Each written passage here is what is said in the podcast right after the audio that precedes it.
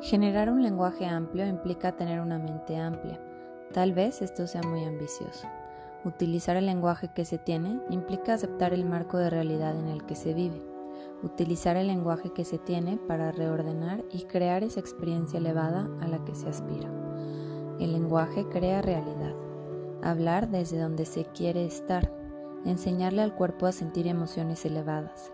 Sacarlo del pasado. Sacarlo de lo cotidiano del tráfico, de las noticias, de esa realidad donde lo sagrado dejó de existir porque dejó de mencionarse. Regresar a adorar al cielo porque es simplemente hermoso y recordar que venimos a esta tierra a apreciarla, que la espiritualidad es cosa de todos los días. La experiencia elevada es hacer de nuestra cotidianidad espiritual, en palabra, pero sobre todo en sentimiento. Que no olvidemos que estamos vivos, que respiramos aliento de vida, Recordemos que estamos vivos.